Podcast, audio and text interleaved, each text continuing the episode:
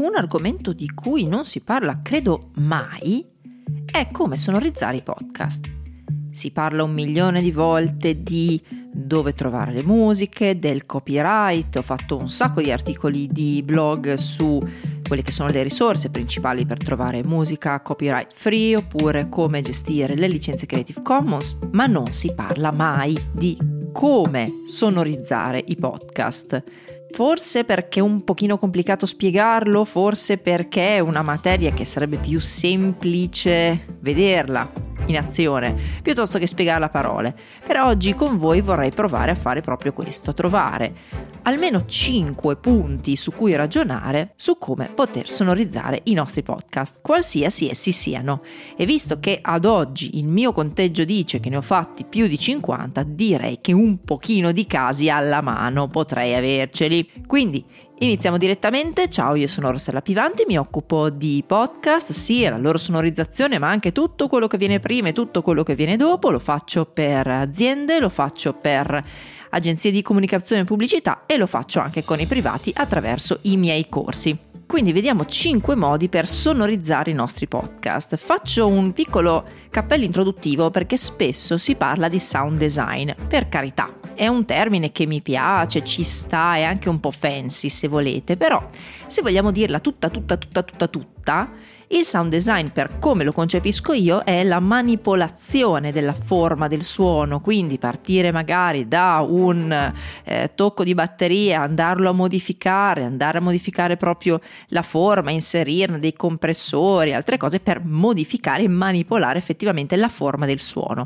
Qui siamo più in un ambito di sonorizzazione, non che a volte chi fa eh, appunto sonorizzazione di podcast non faccia anche di per sé sound design ma non è sempre il caso. Quello che facciamo il 90% delle volte è sonorizzare, ovvero aggiungere tutta la dimensione sonora, musicale, di atmosfere dietro alle parole. Per partire nel nostro ragionamento di quest'oggi vi proverei a far immaginare quello che è un software di montaggio, una DAW, quindi come si chiama in termini tecnici, eh, quindi può essere Pro Tools, Cubase, Logic, Adobe Audition, Audacity, quello che vi pare a voi, Reaper. Ecco, potremmo vederla lungo due dimensioni, quella orizzontale e quella verticale.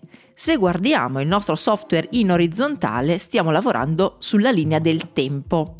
Quindi effettivamente potremmo avere un tipo di montaggio molto stretto, quasi affettato, oppure un tipo di montaggio molto largo. Se noi decidiamo di tagliare tutte le nostre frasi subito a ridosso del finire della parola, accorciare gli spazi, togliere tutti i respiri, accorciare tutto, appiccicare tutto quanto come se fosse un incalzare della frase successiva che salta su quasi sulla fine della frase precedente, quello sarebbe un montaggio effettivamente molto stretto.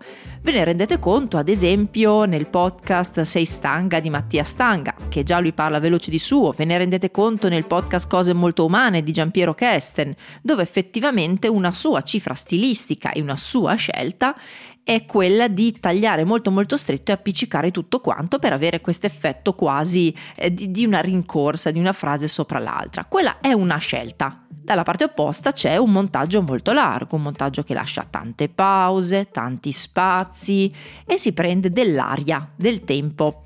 L'esempio che potete sentire è in Bunga Bunga, il podcast dedicato alla vita e alla storia di Berlusconi un podcast veramente notevole, andatevelo ad ascoltare, c'è anche in versione italiana dove vi renderete conto che il montaggio è molto molto molto largo. Il secondo modo è quello di considerare il montaggio in verticale, quindi non parliamo più della dimensione del tempo, ma parliamo effettivamente del numero di tracce che impiliamo una sotto l'altra. Possiamo avere, immaginiamo, nel nostro software in alto la traccia vocale e poi sotto possiamo metterci quanti strati di musica vogliamo, un pochino come quando facciamo la lasagna o la parmigiana. Sta a voi scegliere quanti strati volete fare.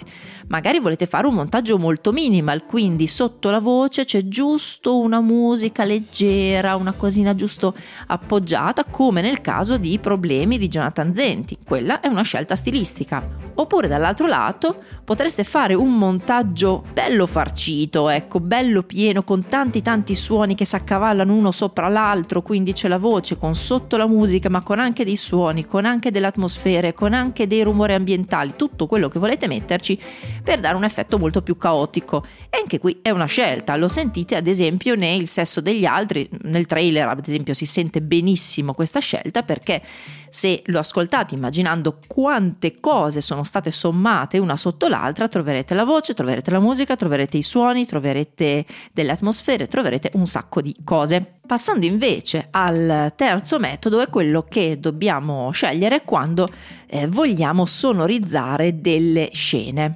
Mi spiego meglio. Immaginate una scena dove ad esempio c'è una persona che mette la mano sulla maniglia e apre la porta noi potremmo avere da un lato una sonorizzazione molto descrittiva, quindi la mano sulla maniglia produce il rumore della pelle sull'ottone della maniglia, poi la maniglia fa il suo suono quando viene girata e poi la porta che cigola che si apre. Questa è un tipo di sonorizzazione che parte dalle scene, cioè c'è quella scena, sonorizzo quella scena, esattamente come si farebbe in televisione, perché se io vedo una porta che si apre io devo sentire il rumore della porta che si apre, se no è un po' strano. Oppure, invece di sonorizzare le scene, io posso demandare questo racconto di quello che fa la mano sulla maniglia e sulla porta al narratore e occuparmi invece di sonorizzare le emozioni, cioè che cosa c'è di là dalla porta? Quindi ci sarà una musica anticipatoria di cosa? Di un evento positivo, di un evento negativo, di una paura, di un'emozione, di una speranza, di un sentimento di pace. Quindi non lavoro tanto sul sonorizzare pedissequamente ogni singola azione, che è anche un po' too much a volte, diciamocelo, ma lavoro sul creare de- la sonorizzazione delle emozioni. Ecco, perché dico che a volte è un po' too much? Perché a volte tendiamo a fare, soprattutto i primi tempi, si fanno tanti errori, li ho fatti anch'io, li abbiamo fatti tutti, un montaggio un pochino troppo descrittivo, cioè dico gatto, sento gatto, dico cane, sento cane ed è sostanzialmente abbastanza sbagliato. Quindi o lo dite o lo fate sentire. Il quarto modo è la scelta tra le musiche e le atmosfere. Qual è la differenza? Allora, una musica, per come la sto definendo io in questo momento, è una canzone, una melodia, un qualcosa che abbia un suo fraseggio, ecco, quindi magari un giro di chitarra, un arpeggio, il pianoforte e così via.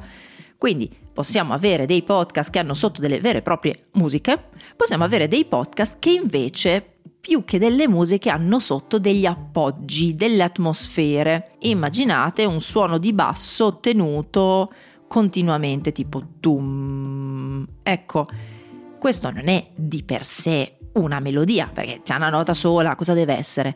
Però contribuisce a creare atmosfere, soprattutto quelle possiamo sovrapporle una sull'altra per fare un crescendo di atmosfere, oppure metterle poi toglierle, quindi sonorizzare con le atmosfere al posto di sonorizzare con le musiche o fare mix and match delle due cose ci permette di avere molta più varietà, soprattutto perché non abbiamo sempre voglia di sentire la musichetta sotto tutto quanto. Se volete un esempio per il podcast Guscio di Maria Chiara Montera che trovate su Storytel, io mi sono data la sfida personale di non usare nemmeno una musica zero. In 6 puntate da 30 minuti non sentirete una singola musica.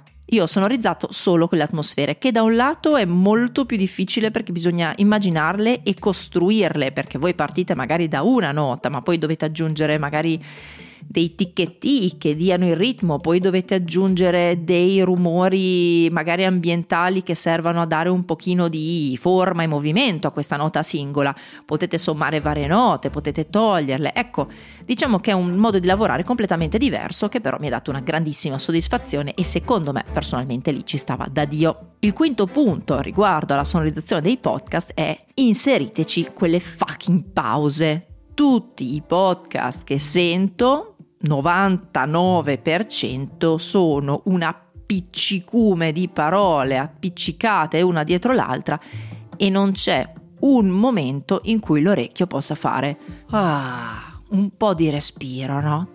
Tante volte vi renderete conto quando inizierete a togliere tutte quelle musiche che avete messo e che l'orecchio ogni tanto proprio si rilasserà che fare sonorizzazione è un pochino come fare scultura. Voi partite da un unico blocco di marmo e poi andate a togliere tante volte quello che si fa è aggiungere, aggiungere, aggiungere, aggiungere, aggiungere, che magari è quello che volevamo, come dicevamo all'inizio, nel caso ad esempio del sesso e gli altri, che è volutamente carico e caotico, ma quella è una scelta e si capisce che è una scelta eh, voluta dall'inizio fino alla fine. Ma andare a togliere ogni tanto vuol dire lasciare intanto riposare l'orecchio, mettere molto più in risalto certe parti perché sono diverse, sono sul vuoto ad esempio, e poi soprattutto far ripartire la musica, l'atmosfera, quello che viene dopo per dare slancio nuovamente alla frase o alla parte successiva del podcast. È come mettere e togliere una luce, mettere e togliere una luce. Ecco, facciamolo ogni tanto perché purtroppo i podcast, soprattutto quelli italiani, sono pieni, pieni, pieni, pieni, pieni, pieni, pieni, pieni di roba che a volte mi dico ma anche meno, ecco.